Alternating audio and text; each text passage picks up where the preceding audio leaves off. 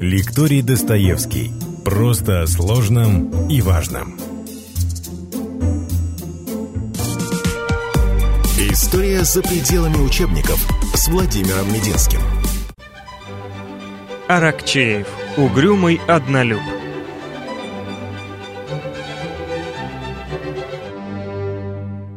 Добрый день, дорогие друзья, любители русской истории. Сегодняшний наш рассказ о тяжелом человеке, как говорят, неприятном. Дело в том, что насколько ярки и важны дела его, настолько тускло и мрачно его отображение в истории. А это был крупнейший государственный военный деятель конца восемнадцатого, начала девятнадцатого веков. Это Алексей Аракчеев. Раньше бы я сказал, любой, кто хорошо учился в школе, сейчас, наверное, так сказать не могу.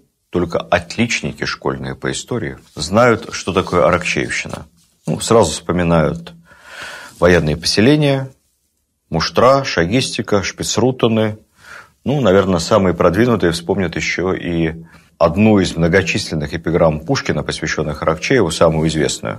«Всей России притеснитель, губернаторов мучитель, и совета он учитель, а царю он друг и брат. Полон злобы, полон мести, без ума, без чувств, без чести.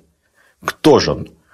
Преданный без лести, грошевой солдат». Я не знаю, что вкладывал Александр Сергеевич по молодости в понятие «грошевой», но то, что он совет учителя, имеется в виду Государственного совета, где Аракчеев играл, конечно, ведущую роль. А «преданный без лести» – это остроумно отсыл к надписи на гербе Аракчеева «без лести», «предан». Все так очень остроумно, весело. Ну, такая была репутация Аракчеева в тот момент среди молодого дворянства, интеллигенции и либерального сообщества в России. Эта репутация перешла и в советскую историографию, и в художественную литературу. И даже Валентин Пикуль, когда писал об Аракчееве, характеризовал его как нелюдимую живую машину. Ну вот был ли он в такой степени живой машиной, был ли он так уж мерзок, полон злобы, полон мести, без ума, без чувств, без чести? Давайте постепенно разберемся обо всем по порядку. Алексей Аракчеев родился в тысяча семьсот шестьдесят девятом году никаким не графом, а в небогатой, очень небогатой дворянской семье отставного поручика Аракчеева. Поручика, даже не капитана Миронова, как пушкинской капитанской дочке, еще ниже званием. Отец Аракчеева вышел в отставку, поселился в Тверской губернии, ему досталось по наследству деревенька с двадцатью душами крестьян. То есть это практически такой же крупный помещик, как отец Федора Ушакова. У Ушакова было девятнадцать, у Аракчеева двадцать крепостных. Мелкопоместное дворянство. В семье Аракчеева родилось одиннадцать детей. Тогда рожали много. Не все, конечно, выживали. Зато был серьезный естественный отбор. Алексей считался в семье любимчиком, потому что он был очень аккуратный и ответственный. Семья Аракчеева была поразительная. Мать славилась трудолюбием, бережливостью, а дом, хозяйство Аракчеевых поражали всех необыкновенной чистотой и порядком. Все эти качества перенял у своей матушки в полной степени и Алексей, и, наверное, еще и удесятерил их со временем. Поначалу отец хотел отправить ребенка в Москву учиться по гражданской части, чтобы он стал со временем чиновником, более-менее обеспеченным человеком. С этой целью даже нанял в деревне местного священника обучать сына грамоте. Этим священником оказался Павел Максимович, родной дед Дмитрия Ивановича Менделеева. Мир тесен, видите, как все пересекается в нашей русской истории. Дедушка Менделеева обучил Лешу Аракчеева грамоте, и уже вроде бы как собрались куда-то ехать в Москву поступать в школу, но все изменил случай. Как-то раз в гости к соседу, сосед тоже там, видимо, крупный был помещик, отставной прапорщик, приехали его дети. Пришел Леша Аракчеев в гости, а дети были кадетами. И вот он не мог наслушаться их рассказов о лагере, учениях, стрельбе из пушек. Особенно поразили меня, признавался впоследствии сам Аракчеев, их красные мундиры с черными бархатными лацканами. Мне они казались какими-то особыми, высшими существами. И я не отходил от них, от этих молодых кадет, ни на шаг. Ну, надо сказать, что действительно форма у кадет была красивая. Она и сейчас красивая у наших кадет и суворовцев. Я был пару дней назад, просто великолепно построено в Мурманском Нахимовском училище. Помимо того, что у нахимовца там чего только нету, любой школьник элитной школы позавидует. Бассейн, гимнастические залы, спортивные залы, футбольные крытые залы, баскетбольные, тренажерные, как ни в одном фитнес-клубе. Поразительные абсолютно кабинеты химии, физики, компьютерной грамотности, телестудии, ну и прочее, прочее, прочее. Долго-долго можно об этом говорить. Но, конечно, самое меня произвело большое впечатление, это их общежитие. Прекрасная абсолютно распашонка на четырех человек, по два нахимовца в каждой комнате. Идеальный еще порядок. Отдельные гардеробные, у каждого свой шкаф. Два санузла. Выглаженная идеальная нахимовская форма. Она у нас реально очень красивая. Когда мальчишку видит нахимовца в парадной форме, это производит впечатление. Вот такое же впечатление на Аракчеева произвели и кадеты. После чего он уговорил папу, бросился ему прямо в ноги и умолял отдать его в кадеты. В тысяча семьсот восемьдесят третьем году Алёше Аракчееву четырнадцать лет. Они отправляются, как тогда писали, на долгих, то есть не меняя лошадей, в Петербург. Но обычно, если торопились, то на каждой станции лошадей меняли. Но за это надо было доплачивать. А так ты берешь какую-то одну лошадь, повозку, на ней не спеша, с остановками едешь. На долгих. Это гораздо дешевле, а денег у Аракчеевых не было. Подали заявление о поступлении в Петербургский кадетский корпус. В ожидании резолюции прошло полгода. Денег не было. Это было голодное, фактически нищенское существование. Уже отчаявшись, а приехали они в Петербург в январе, в июле Алексей подкараулил на пороге где-то директора этого корпуса, правильно это называлось на тот момент, Соединенная артиллерийско-инженерная шляхетская школа.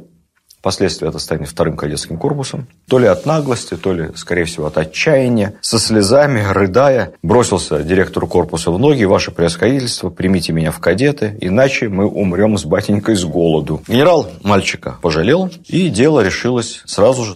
В разные кадетские корпуса, шляхетские школы принимали по-разному. Можно туда было поступить в шесть лет. Бецкой, знаменитый секретарь Екатерины второй, который шефствовал и над Смольным институтом, например, и над шляхетским кадетским корпусом, он завел там порядок, по которому преимуществом пользовались дети, которые поступали в корпус в возрасте шести-семи лет. И вот родитель подписывал согласие письменное, что фактически отдает ребенка на полное государственное воспитание. При этом ребенку запрещалось иметь деньги на руках, какие бы то ни было, чтобы все были на равных. И сын графа, и князя, и самого бедного подпоручика, прапорщика, унтер-офицера. Раз. Во-вторых, детям запрещалось выходить за стены корпуса без разрешения. И запрещалось уезжать в имение к родителям. То есть любая поездка к родителям – это целая процедура с личного разрешения начальника корпуса, который выдавался довольно редко. Родитель может прийти, пообщаться с ребенком, но только в стенах корпуса, летом на его территории. Все. В Смольном институте для девушек была такая же система. Надо было вырвать из этой, ну, как считалось, консервативной, костной дворянской среды ребенка и воспитать его идеальным слугой царю, отечеству, человеком образованным, просвещенным, насколько это возможно, просвещенных взглядов. Обучение, если ребенок поступал в кадетский корпус шесть лет, оно могло продолжаться до пятнадцати лет. То есть, представьте себе, где-то лет до двадцати-двадцати одного года шло безостановочное обучение, довольно сложное, много предметов, не в пример современной средней школе. И, по сути, это было совмещенное начальное, среднее, среднеспециальное и даже высшее образование. По окончании корпуса офицерский чин, либо гражданский чин, и далее в армию, или на гражданскую службу уже с соответствующими чинами и полномочиями. Полгода в голоде и холоде, прождав реакции начальства на свое обращение, Аракчеев запомнит это навсегда и извлечет из этого один очень важный урок. В дальнейшем всегда на любую бумагу, на любое обращение, которое будет к нему поступать, он будет давать ответ тем же днем. То есть не ложится спать, пока на столе все его бумаги не разобраны и не наложена резолюция. Согласие, несогласие, положительный ответ, отрицательный, да, нет, но всегда в тот же самый день, как бумага к нему поступила. Это поразительное бюрократическое качество будет отличать Аракчеева всю жизнь. Как шло обучение в корпусе? Преподавали математику, геометрию, тригонометрию, фортификацию и артиллерийское дело, обращаю ваше внимание, самым серьезным образом. Изучали французский, немецкий и латынь. В старших классах преподавание велось только на иностранных языках. Кадеты учились, как учатся сейчас, в самых-самых, что ни на есть, мировых элитных школах. Ну, помимо этого были и приятные дисциплины. Много очень спорта, подвижных игр, Естественно, танцы, естественно, верховая езда, фехтование.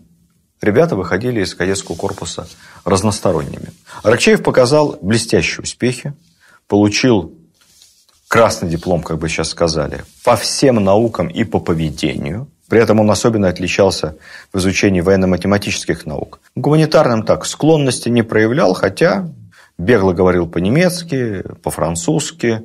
И просто ему, видимо, гуманитарные науки не так нравились. Почему я это все подробно рассказываю? Потому что впоследствии враги Аракчеева, недоброжелатели, постоянно писали о его необразованности, что он был такой безграмотный солдафон. Это вранье. Аракчеев в той же степени был безграмотным солдафоном, как, по версии недоброжелателей, безграмотным павлином был Потемкин. Потемкин был лучшим студентом первого курса Московского университета, а Аракчеев – лучшим выпускником Шляхетского кадетского корпуса. Впоследствии, равно как и Потемкин, всю жизнь Аракчеев занимается самообразованием. У него, как и у Потемкина, великолепная библиотека, много-много тысяч книг. Он с этой библиотекой не расстается, он все время читает. Где бы он, кстати, ни служил впоследствии, первым делом он оборудовал библиотеку для своих подчиненных. Тоже поощрял, когда они много читались и занимались самообразованием. Кстати сказать, Аракчеев автор нескольких учебных пособий по артиллерии, по военно-инженерному делу. То есть он профессиональный военный ученый и теоретик. По окончании обучения, как один из самых лучших выпускников, Аракчеев остается прямо там же, в кадетском корпусе, преподавателем. Такая практика была. Самых лучших, самых толковых брать, чтобы они учили будущих кадет. Вот, будучи преподавателем, он и напишет свое первое пособие учебное, которое будет называться «Краткая артиллерийская записка в вопросах и ответах». Несколько слов о внешности молодого Аракчеева. С чем ему не повезло, так не повезло. Совсем она у него не фотомодельная. Он не красавец Потемкин, не красавцы-богатыри Орловы и даже не сухощавый спортсмен Суворов. Прочитаю его современника, Николая Саблукова, генерала, который писал записки о времени императора Павла и его кончине. Вот так он описывает внешность Аракчеева. Самые резкие характеристики я буду упускать, читать только литературные. По наружности Аракчеев больше похож на обезьяну в мундире. Он высок ростом, худ и жилист, но очень сутуловат. И имел длинную тонкую шею, по которой можно было бы изучать анатомию жил и мышц. Сверх того, он все время как-то судорожно морщил подбородок. Чтобы дорисовать его портрет, у него впалые серые глаза, и все выражение его лица представляло странную смесь ума и злости. Такой нелицеприятный портрет – это не самое худшее из описаний внешности Аракчеева.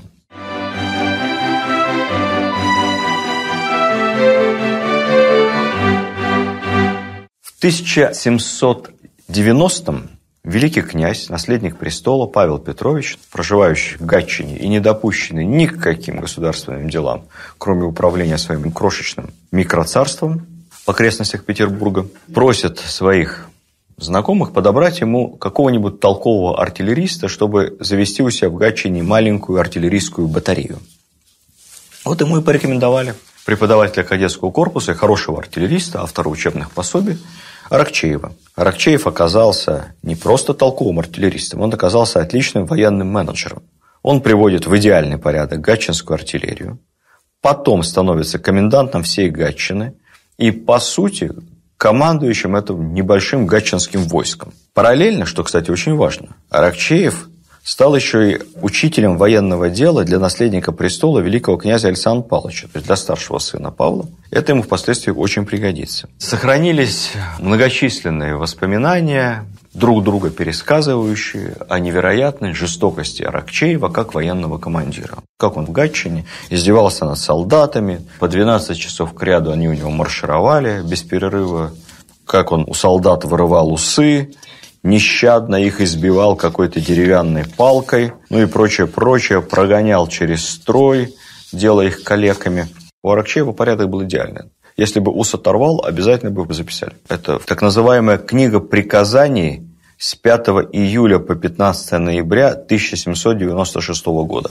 Это квартал последнего времени пребывания Аракчеева и Павла в Гатчине. Собственно, после этого он переедет в Зимний дворец. Из ста тридцати пяти сохранившихся в этой книге приказаний записи на долю взыскания приходится тридцать восемь. Какие же это наказания? Так вот, за эти четыре с половиной месяца следующие по всему аракчеевскому войску по всему Гатчинскому гарнизону, это несколько тысяч человек, такие наказания. двадцать два выговора, восемь замечаний, три вычета из жалования, два ареста, два разжалования, одно исключение во флот. Обращаю внимание, направление во флот – это наказание. За суд отдан один солдат за побег. Дальше мы не знаем, к чему его там суд приговорил. Ни одного случая тяжелых телесных наказаний нет вообще в журнале. Так что тут надо еще разобраться. Не исключено, что все это, как у нас обычно бывает в истории, когда мы кого-то любим, то все наши восхищения безмерны. Когда мы кого-то недолюбливаем, то слухи о жестокости, злобности и прочих безграничны. Со злобой Аракчеева я бы не торопился. Так либо иначе, к концу гатчинского периода Павел всецело доверял Аракчееву.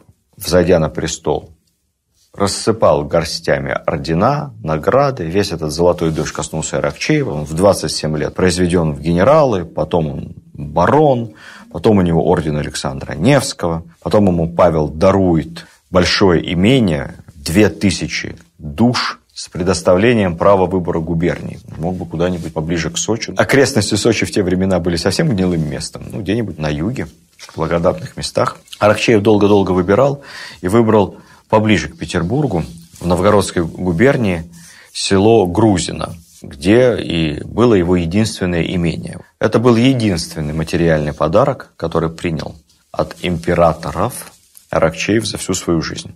Впоследствии он даже вернул в казну, известный случай, бриллианты из оправы портрета Александра Первого, подаренного ему императором. То есть портрет он сохранил с рамкой, а дорогущие бриллианты все аккуратно оттуда изъял и сдал в казну. Кстати сказать, и от всех орденов. Впоследствии Аракчеев тоже будет отказываться. Такой особый у него был характер. Служить у Павла было непросто. Павел человек эмоциональный, от любви до ненависти один шаг. Дважды он изгоняет Аракчеева со службы, дважды его возвращает обратно. Про первое рассказывать не буду, там темная совершенно история, запутанная. Про второе мы знаем чуть больше, расскажу. К этому моменту Аракчееву уже дарован титул графа, он уже получил должность инспектора артиллерии в тридцать лет всей Российской империи. Уже в его герб император сам вписал, Павел, девиз «без лести предан». Однако вот вторая опала. Как это случилось? В Петербургском артиллерийском арсенале была совершена очень странная кража в стиле Шерлока Холмса. Кто-то срезал золотое шитье с церемониальной артиллерийской колесницы. Вот для меня загадка. Зачем? Что с этим золотым шитьем можно сделать? Куда его можно пристроить? Кому продать? Непонятно. Обвинили офицера, который командовал караулом. Как-то его там, этого офицера, наказали. Видимо, довольно серьезно. Однако вскоре воров поймали. И они показали, что этот офицер, обвиненный Аракчеевым и наказанный, ни в чем не виноват, потому что на самом деле кража была совершена ими в ночь, когда караулом руководил брат Аракчеева. И таким образом получается, что Аракчеев своего брата прикрыл, а невиновного наказал. Специально, не специально, в какой степени, Павел был взбешен. Не только от такого семейственности и кумовства Аракчеева, он был взбешен от того, что его Аракчеев обманул, доверенный человек. Чтобы своего брата выгородить, как говорится, пустил следствие по ложному пути. Оставил Аракчеева со всех чинов, отправил его в очередной раз в отставку. Аракчеев уехал. Затем март тысяча восемьсот первого года заговор против Павла.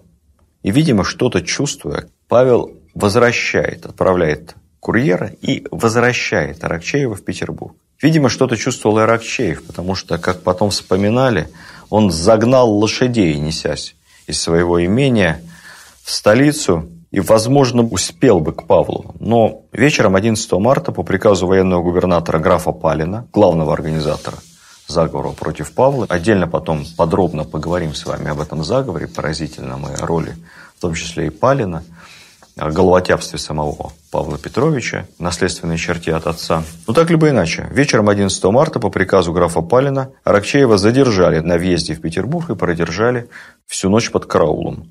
В ночь на двенадцатое марта Павел был убит. Если бы Аракчеева не сдержали, вся история России могла бы пойти по другому пути. Может быть, он бы Павла и спас. Так либо иначе, в восемьсот первом году на престол зашел Александр Первый. И он помнит Аракчеева, он помнит своего учителя, который его учил военному делу.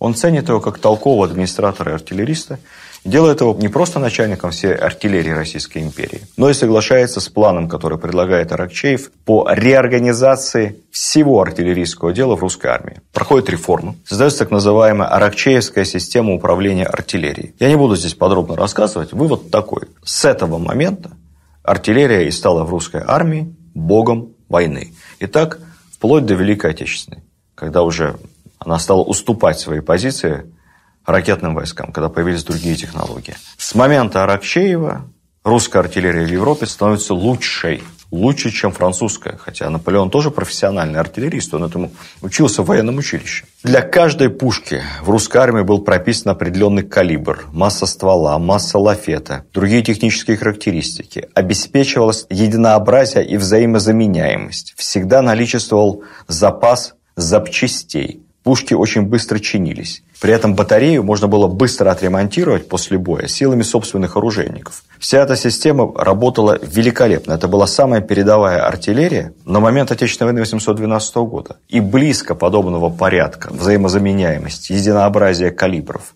и обученности артиллеристов, мастеров, ремонтирующих. Такого близко не было в наполеоновской армии. При этом, забегая вперед, сразу скажу, что Аракчеев, конечно, военный администратор, организатор военного дела. Любой русский офицер той поры, настоящий, совсем не трус.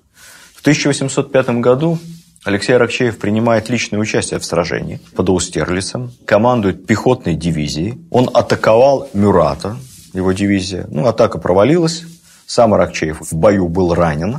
Успехов не достиг. Всегда после этого он больше старался заниматься организационной, административной работой. В русской армии всегда хватало храбрых генералов. С толковыми администраторами у нас как в армии, так и в целом в государстве были проблемы и остаются. После Тильзитского мира Россия продолжает воевать на разных фронтах. С Ираном, с Турцией, со Швецией. Аракчеев становится военным министром и идеально организует снабжение, насколько это возможно по тем временам. Снабжение, обеспечение, пополнение, рекрутирование, снабжение боеприпасами, гособоронзаказ организуется Аракчеевым, и все это работает как часы. В эти годы по его проекту создаются так называемые рекрутские депо и учебные полки для подготовки ректоров и унтер-офицеров перед отправкой в части. То есть, по сути, это были первые профессиональные учебки. То есть, крестьянский сын не отправлялся напрямую в полк, где его учили чему-то по ходу дела. А сначала его учили военному делу, самых толковых учили унтер-офицерским обязанностям, и только после этого они поступали в действующую армию. Главными составляющими успехов Аракчеева – это невероятное трудолюбие, твердый характер. Он не выносит разгильдяйства. При этом абсолютная организованность, педантичность, скрупулезность – не совсем, честно говоря, наши национальные российские черты. При этом Аракчеев – настоящий стопроцентный русак. Он абсолютно равнодушен к своей общественной репутации. Трудно найти человека, который выполняет свои обязанности, свой долг и делает то, что считает нужным, вообще не уделяя никакому вниманию, какое это производит впечатление в общественном мнении. Эти качества все его начальники, и Павел, и особенно Александр Первый, очень и очень ценили. Он одна из ключевых фигур Отечественной войны, в одном ряду с Кутузовым, Барклаем де Толли. Мы об этом совершенно забыли. Дело в том, что он был все время при императоре, по сути, выполнял функцию начальника штаба при Александре. Именно он настоял на том, чтобы Александр покинул армию и не мешал главнокомандующему. Именно он вовремя заменил Барклая де Толли. Причем, как профессионал, Аракчеев Барклая ценил и понимал, что он все делает правильно. Но заменил его, потому что он не популярен, а очень важен дух войска. Вообще, он был в тот момент, наверное, единственным основным докладчиком у Александра практически по всем вопросам. Военным, дипломатическим, управлению, снабжению армии. Он обращает особое внимание на образование резервов, на снабжение продовольствием. За все эти заслуги в конце войны в тысяча семьсот четырнадцатом году император хотел наградить Аракчеева званием фельдмаршала. Но Алексей Андреевич в свойственной ему манере от высокой чести отказался.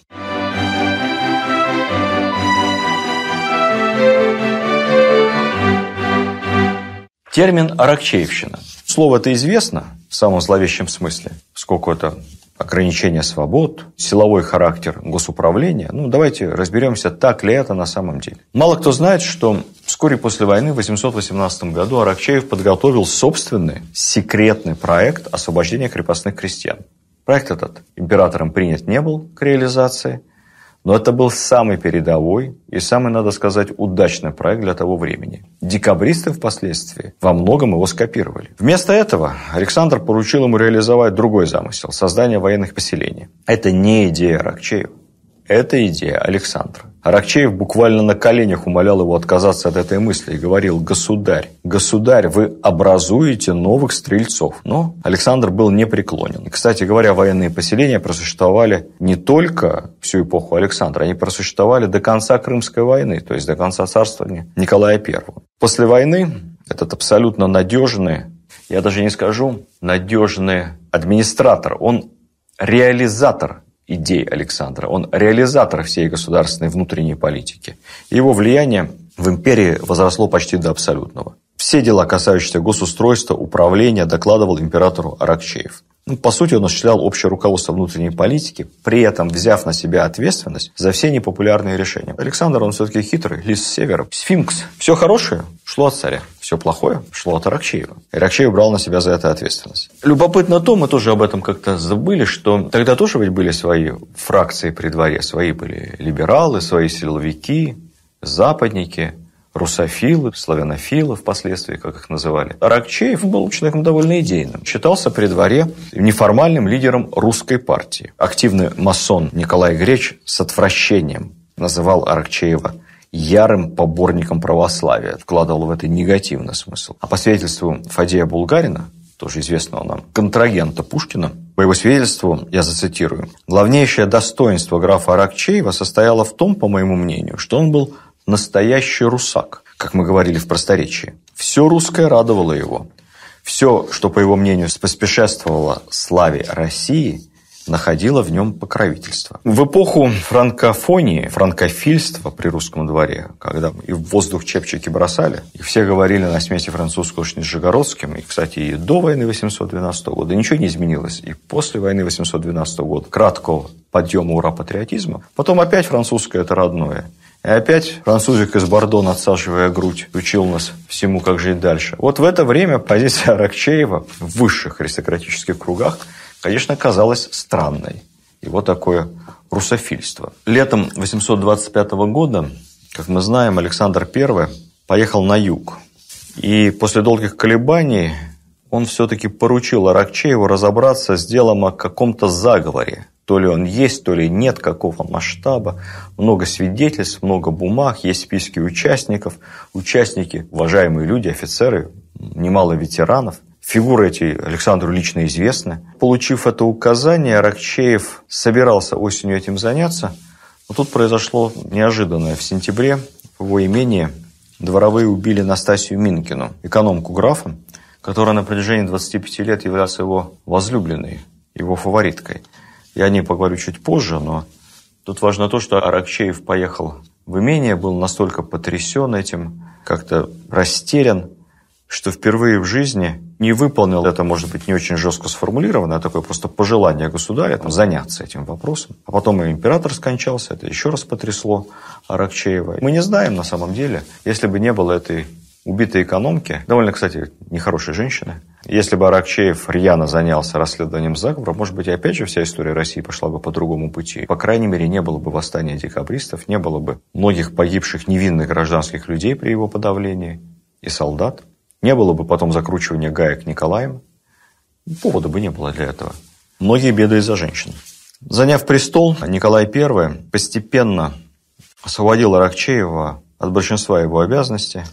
Это была, конечно, уступка общественному мнению. Аракчеев был непопулярен. Ну, и у Николаева были другие сподвижники. И после выхода в отставку граф постоянно жил у себя в имении, в Грузине, в Новгородской области, полностью отойдя от государственной деятельности.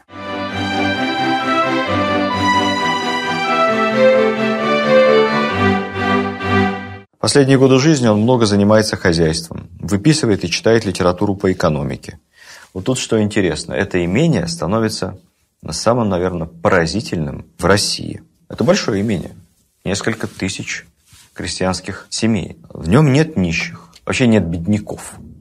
в нем нет пьяниц, алкоголь запрещен. Крестьяне жили в чистых, просторных домах с каменными фундаментами и железной крышей. Это немыслимая вещь для крестьянской России того времени. Где-то, может, в богатых немецких деревнях так жили, но далеко не все. А у Аракчеева все. Дети крестьянские в обязательном порядке учились в школе.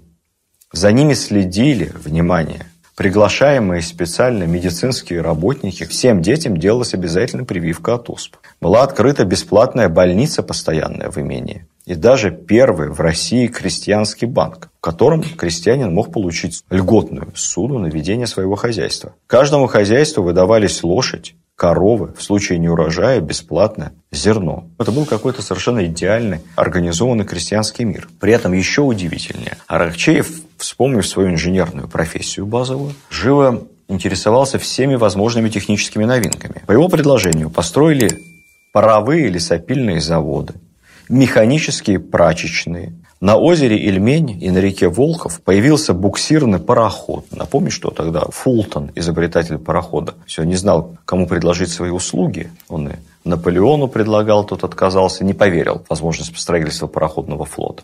Александр Первый, кстати, уже после войны восемьсот четырнадцатого года поверил Фултону.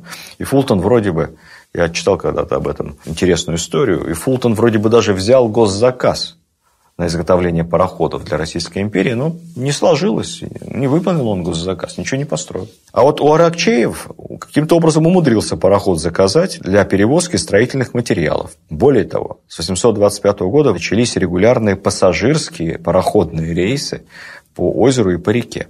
Кстати сказать, говоря об Аракчееве как об инженере и о человеке образованном, я скажу, что и в бытность военным министром Аракчеев написал несколько статей по техническим вопросам. Технологии изготовления пороха, селитры, выполнение боевых стрельб. Основная идея Аракчеева – как это делать с максимальной эффективностью и безопасностью для стреляющих артиллерийских команд. Здоровье его, тем не менее, слабело. Николай Первый, он, кстати, неплохо относился по-человечески к Аракчееву. Он прислал лучшего медика Российской империи, знаменитого лейб-медика Вилия, своего царского, ну, который уже ничем, к сожалению, Аракчееву помочь не мог. И в тысяча восемьсот тридцать четвёртом году, на три года раньше Пушкина, Аракчеев у себя в имении скончался.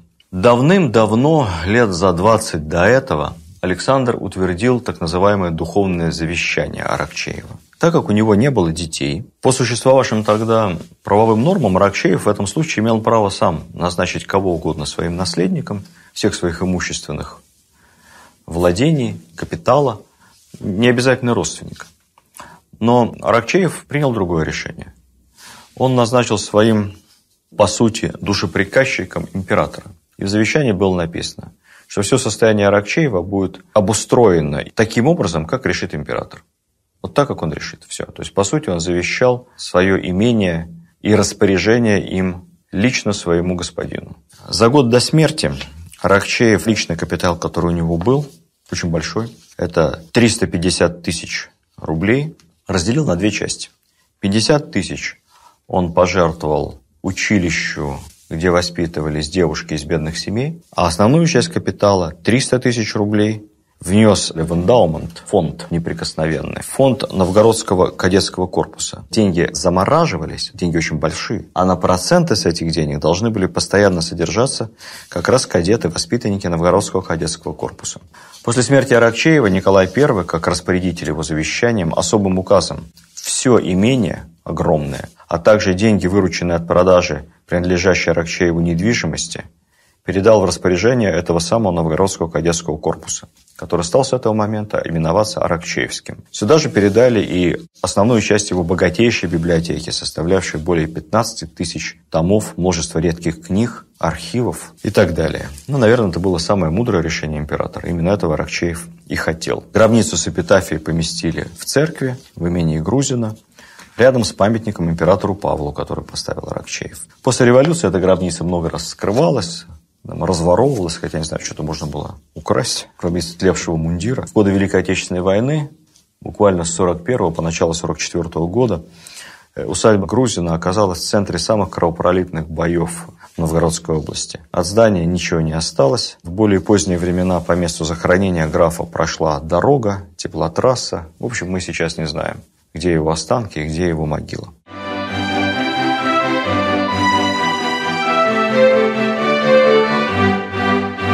Несколько слов в заключение о личной жизни Аракчеева. С детства человек действительно угрюмый, необщительный, он таким оставался всю свою жизнь. Был человек со сложным характером, холодным, черствым. При этом, как ни удивительно, он никогда не переставал помогать детям бедных дворян, желающих поступить в кадеты. Единственная, наверное, слабость, которая у Аракчеева была, он всегда жалел молодых кадет, молодых ребят, всячески им помогал. Про личную жизнь Аракчеева в молодости ничего не известно, как пишут сейчас в соцсетях. А дальше у него было все сложно. У него была любовь одна, но роковая. Как-то его управляющий купил смуглолицую крестьянку, красавицу девятнадцати лет, некую Настасью, говорят, цыганку. И хозяин Аракчеев в нее влюбился. Но это еще полбеды. Хуже то, что в этом же году он женился. Женился на местной дворянке, дочери армейского полковника. Ну, вот эта смуглолицая крестьянка-цыганка как-то сумела молодую жену, кстати, свою ровесницу, от Аракчеева отодвинуть. Но вскоре после свадьбы буквально молодые расстались. И потом, что бывало нечасто, даже официально развелись. А тем временем крестьянка Анастасия оказалась себе на уме. Она вникла во все хозяйские дела, стала исполнять роль экономки в имении, научилась командовать. И так как супруг главным образом, большей частью, был при дворе, на службе, либо на войне, то, в общем, распоряжалась всем она. Боялись ее больше, чем хозяина. Всесильная Анастасия, как ее называли. Вообще, девушка оказалась без комплексов во всех отношениях, без нравственных тормозов. Почему-то она не могла родить. Тогда она уговорила беременную крестьянку отдать ей своего младенца. Имитировала беременность. Благо, Аракчеев был в это время в длительном служебном отъезде.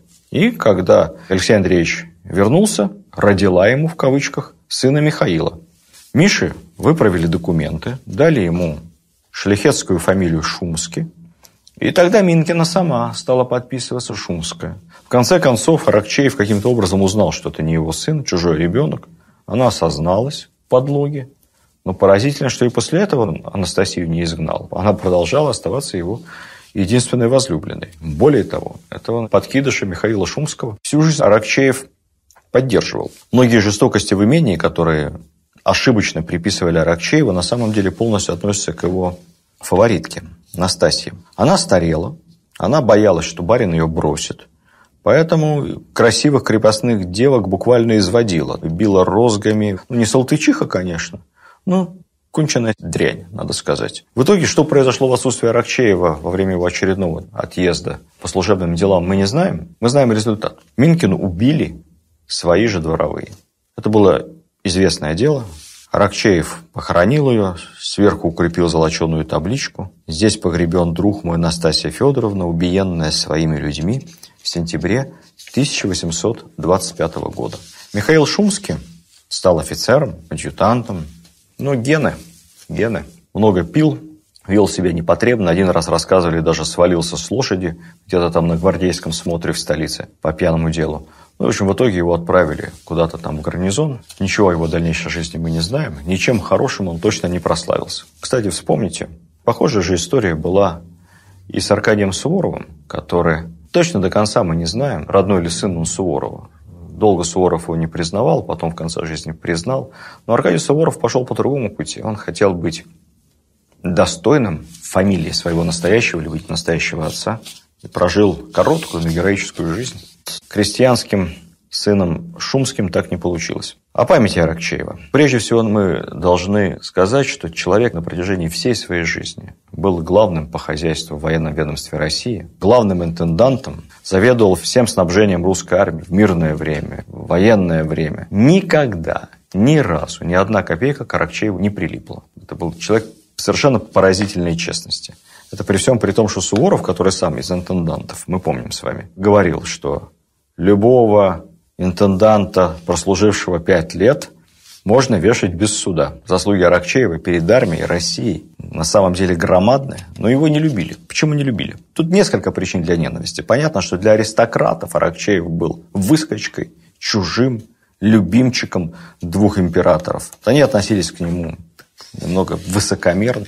Тот же Пушкин по молодости, сколько, помните, эпиграмм на Аракчеева написал. Как он его троллил. Модно было троллить его в тусовке. Хотя уже когда Аракчеев умер, тысяча восемьсот тридцать четвёртый год, уже и Пушкин был человеком взрослым, сдержанным, консервативным. И он написал своей жене: «Об этом во всей России жалею я один.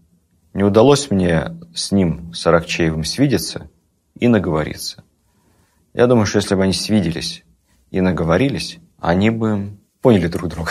Более того, Аракчеев был не только чужаком и выскочкой. Аракчеев же был еще довольно жестким администратором. А кому нравится, когда тобой командуют? Кому нравится, когда тебя заставляют служить, заставляют работать? Поручиком Голицыным и корнетом Оболенским ходить на службу, выполнять свои обязанности в казармах казалось верхом бесчеловечности после вольготных екатерининских времен. Поэтому весь негатив, который относился к Павлу поначалу, он перенесся и на Аракчеева. Ну, а в александровские времена просто Аракчеев брал на себя ответственность за все непопулярные решения своего начальника, своего государя. Так что все просто. В итоге всего этого термин «аракчеевщина» стал использоваться в самом широком смысле для обозначения всего самого худшего в самодержавии. Это не было обозначение эффективных военных реформ, эффективного госуправления, дисциплины, наведения порядка. Это стало синонимом всего жестокого, глупого и дурного. А это, к сожалению, несправедливо. Правду об Алексее Аракчееве, кто его знает, только узкий круг военных специалистов, историков, интересующихся этим периодом. Собственно, и все. А вот теперь, теперь мы с вами знаем немного правды об этом неприятном, холодном, но очень честном, очень трудолюбивом и очень много сделавшем для нашей страны человеке, об Алексее Аракчееве. Так что давайте будем объективны. Спасибо. До следующей встречи. Видеоверсию данного подкаста смотрите на сайте достоверно точка ру.